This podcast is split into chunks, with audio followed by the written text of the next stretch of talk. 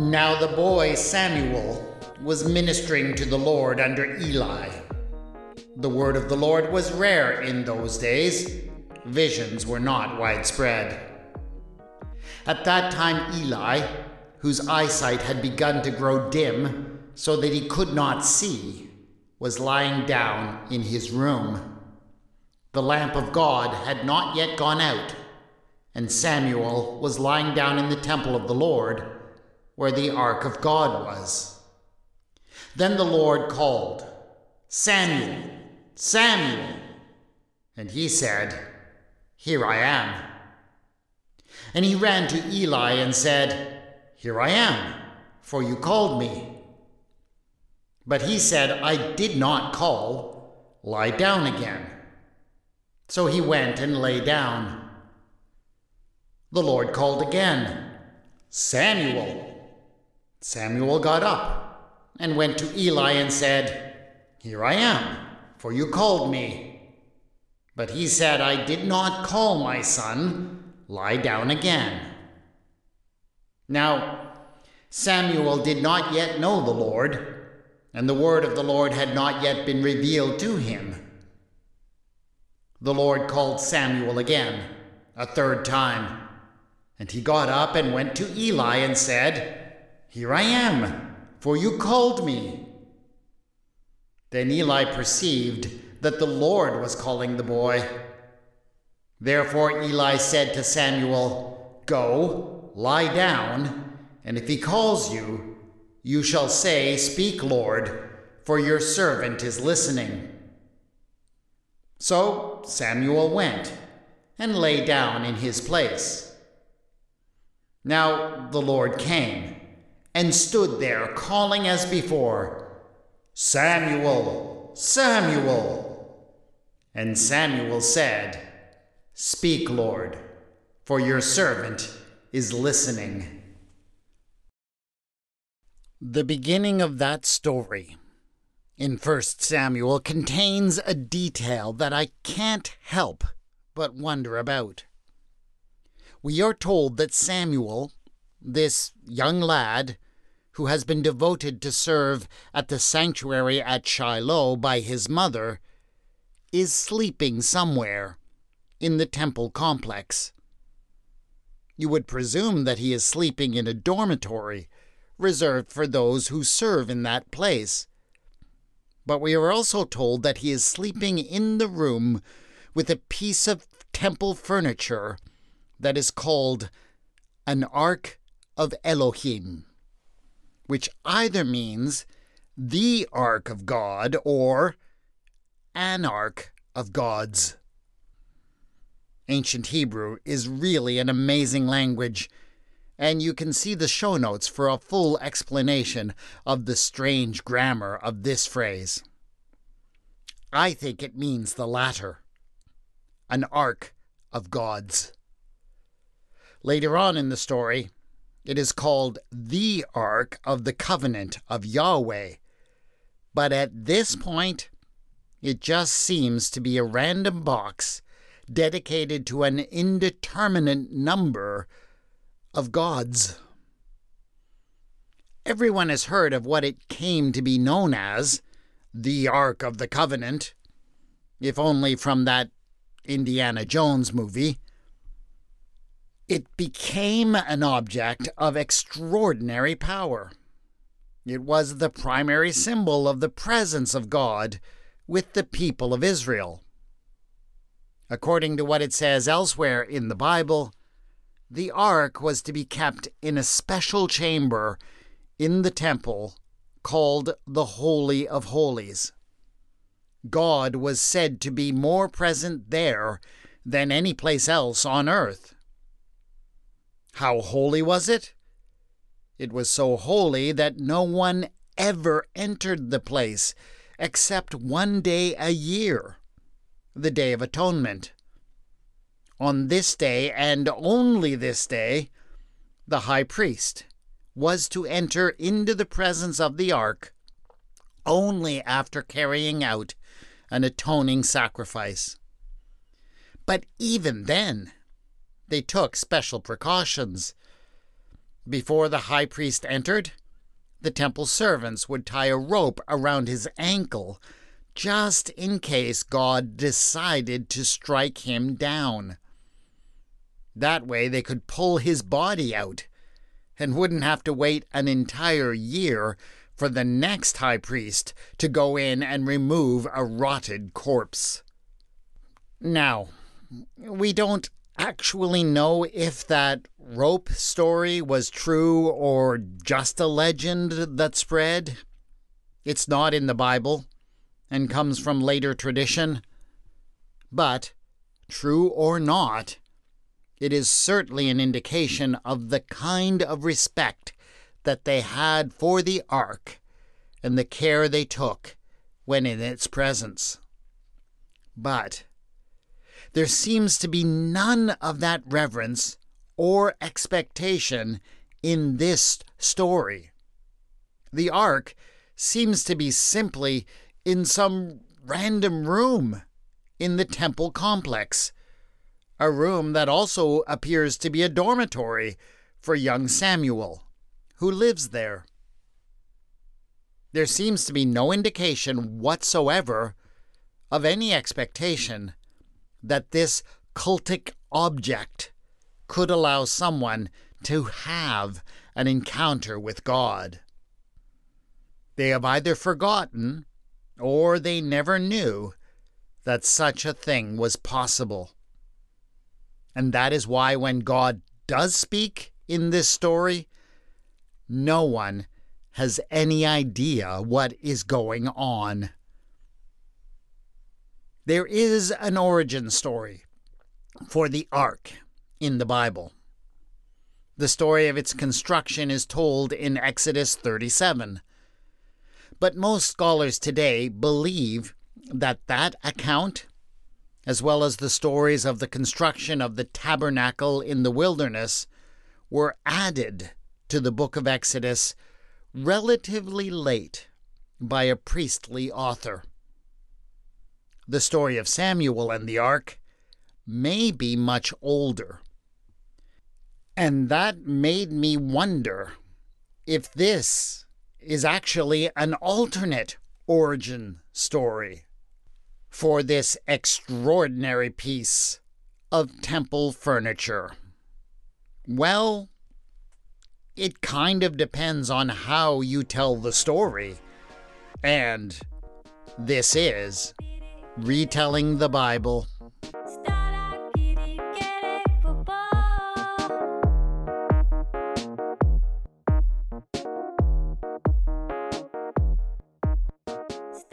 Episode 8.3 Origins of the Lost Ark.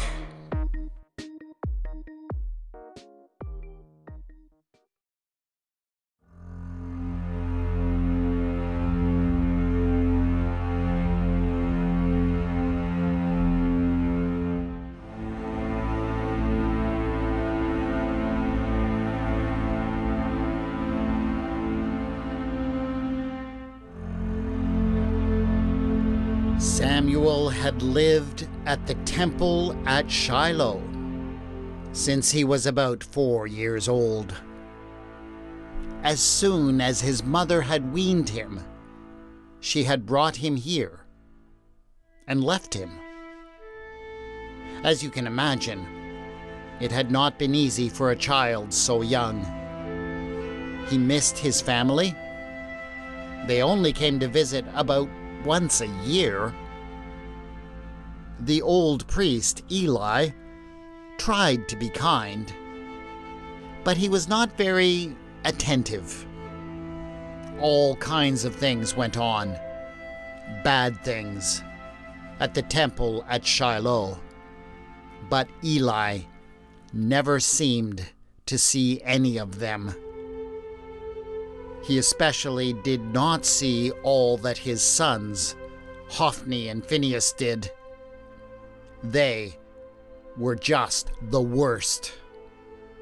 They teased Samuel relentlessly and would compete with each other to see who could make the boy cry first. But what they did to Samuel was nothing compared to some of the other things that they got up to. They extorted prime cuts of meat from the worshippers who came to sacrifice to Yahweh. It was also an open secret that they would often take the young women who came to serve at the entrance to the sanctuary, and they would do unspeakable things with them in their chambers. Samuel saw all of this, as did many others. But Eli didn't see. Or, if he did, he certainly didn't do anything about it. So Samuel, for the most part, was left to figure out his own place at the sanctuary.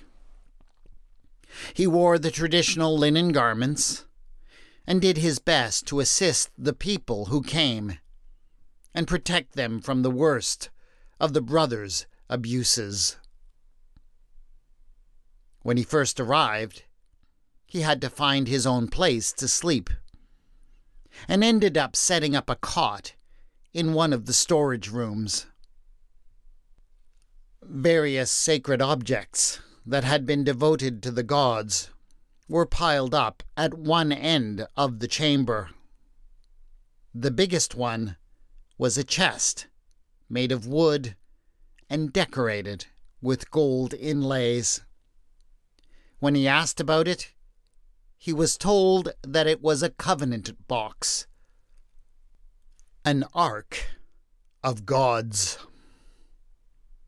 the various tribes and clans of Israel did not have any sort of a united government, each taking care of their own affairs. Though they were increasingly united by their shared worship of the God Yahweh. But they had entered into covenants together, wherein they would come to each other's aid with their tribal militia when faced with external threats. These covenants had been sealed with oaths and sacrifices to their various gods. This particular chest had been created for just such a covenant ceremony. When it had been completed, the covenant partners had placed the images of their gods their Elohim and Teraphim into the ark as pledges that they would be faithful. The ark had then been sent to Shiloh for safekeeping. But if the tribes ever went to war together, they might send for it and take it to battle with them. For that reason, carrying poles had been fixed to the side of it. This strange box obviously made a big impression on the young Samuel as he shared his sleeping quarters with it nightly. It was often the last thing he saw as he closed his eyes at night, and the first thing he saw in the mornings. Of course, its association with the gods, made it a somewhat fearful object for him. That is probably why it showed up frequently in his dreams, and even in his nightmares.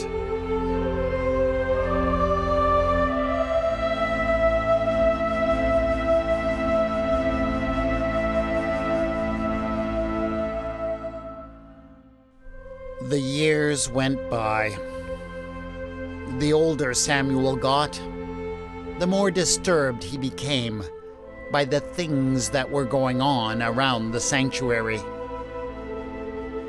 He got to know many of the worshippers who came regularly and knew how resentful they were of the two brothers and their antics. He also formed close friendships with the young women who served at the doorposts. And they began to confide in him what it truly was that Hophni and Phinehas did to them in the privacy of their chambers. The stories they told him were filled with horror. But what could a boy like Samuel do about any of it? The priests knew that he knew everything, but they didn't care. Indeed, they would regularly taunt him about it. And so, over time, Samuel fell into a deep depression about his own powerlessness.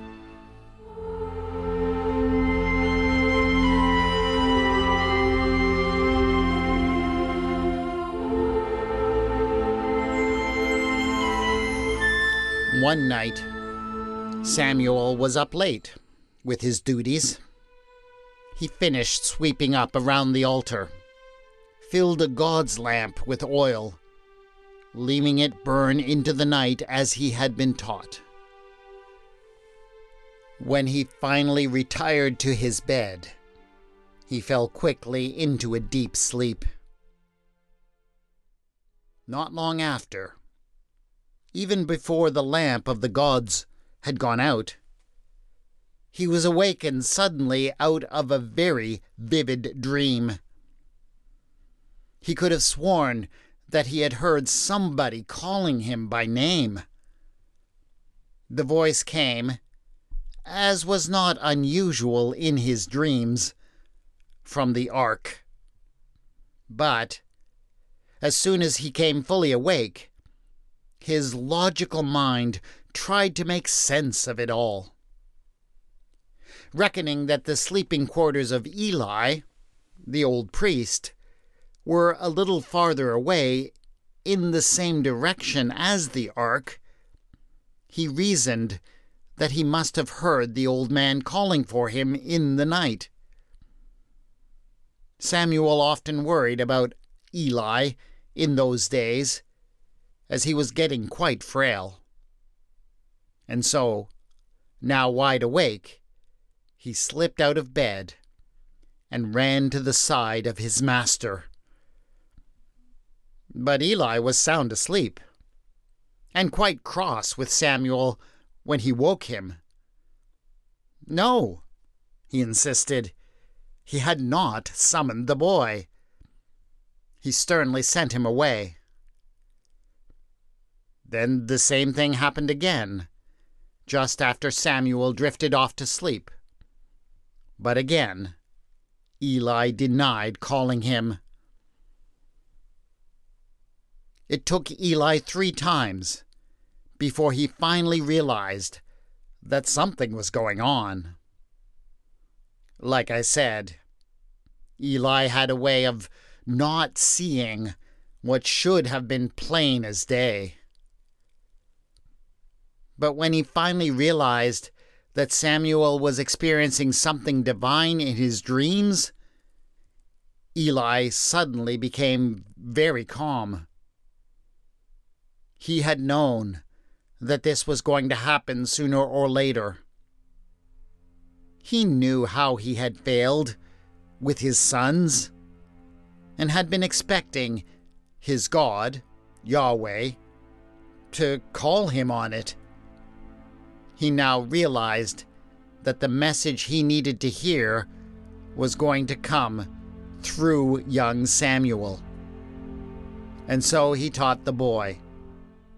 If he were to hear the voice again in his dreams, that he was to respond and say, Speak, Yahweh, for your servant is listening.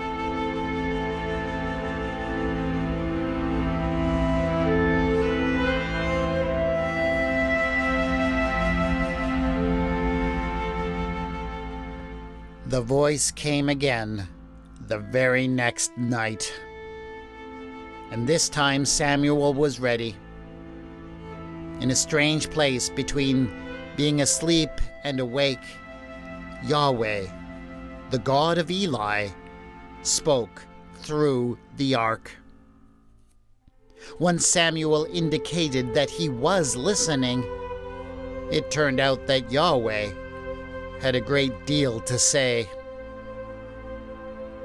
There was almost nothing in what Yahweh said that Samuel didn't already know or hadn't already suspected. The litany of all the abuses of Hophni and Phinehas were laid out to him, as well as the failures of their father. The dream also told him what the consequences would be. Consequences that Samuel had been fearing for a long time as well. Because he was certain that such deeds could not and should not go unpunished. It was all terrifying to Samuel, of course. He did not want to be the one through whom such messages came. He certainly did not want to be the one to give the message to Eli, who had only ever been kind to him.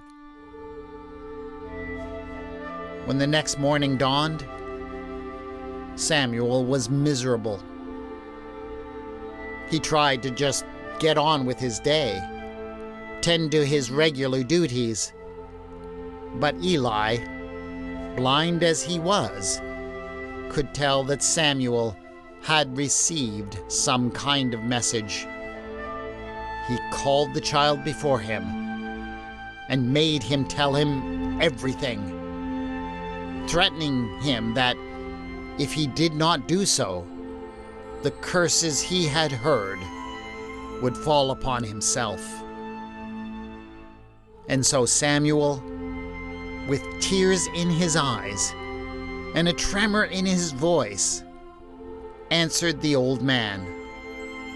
And Eli understood that the words were true.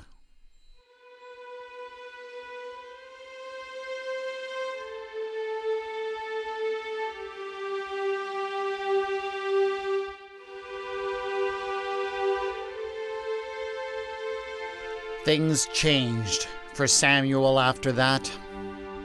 The news spread quickly that Samuel had spoken the word of Yahweh, and that Eli had received it from him. Even though he was still very young, people began to come to him with their questions and their problems. And Samuel found that answers and insights often came to him as he continued to sleep and dream in the presence of the ark. As time went by and his confidence grew, he found that he didn't always need to wait for any dreams to come. It was enough to sit and meditate for a while in the presence of the ark and he found himself discerning what the will of Yahweh must be in the various situations that arose. As Samuel grew up, Yahweh was with him, and let none of his words fall to the ground. The stories about him spread until all Israel, from Dan to Beersheba, knew that Samuel was a trustworthy prophet of Yahweh.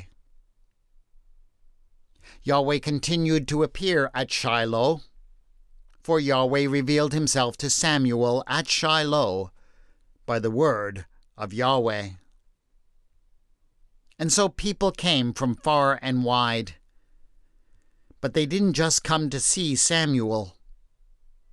For the ark, which was always present, when he gave his oracles, soon became as famous as the prophet himself. It became this tangible symbol that Yahweh truly was with the people of Israel, and people looked upon it with great reverence. One day, a group of goldsmiths appeared at Shiloh. They had been commissioned by a wealthy patrons to add a little something to the wooden chest. Their work was exquisite. When they were done, the wood had almost been completely overlaid with metal, and on the top of the box were now two beautifully sculpted cherubim, mysterious heavenly creatures. Of course, these enhancements only served to make the Ark more of an object of fascination for the people. Nobody referred to it as just any old Ark of Gods anymore. It was the Ark of Yahweh. And people didn't just see it as a symbol of the covenant of mutual defense between the tribes.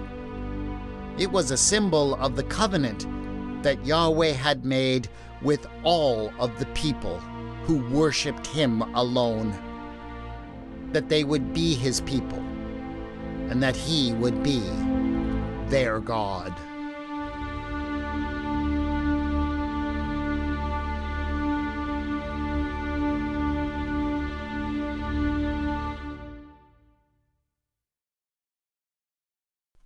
I suggest to you that if we did not have the accounts of the construction of the tabernacle and the making of the Ark of the Covenant, as it is told in the book of Exodus, we would read the opening of the book of Samuel very differently.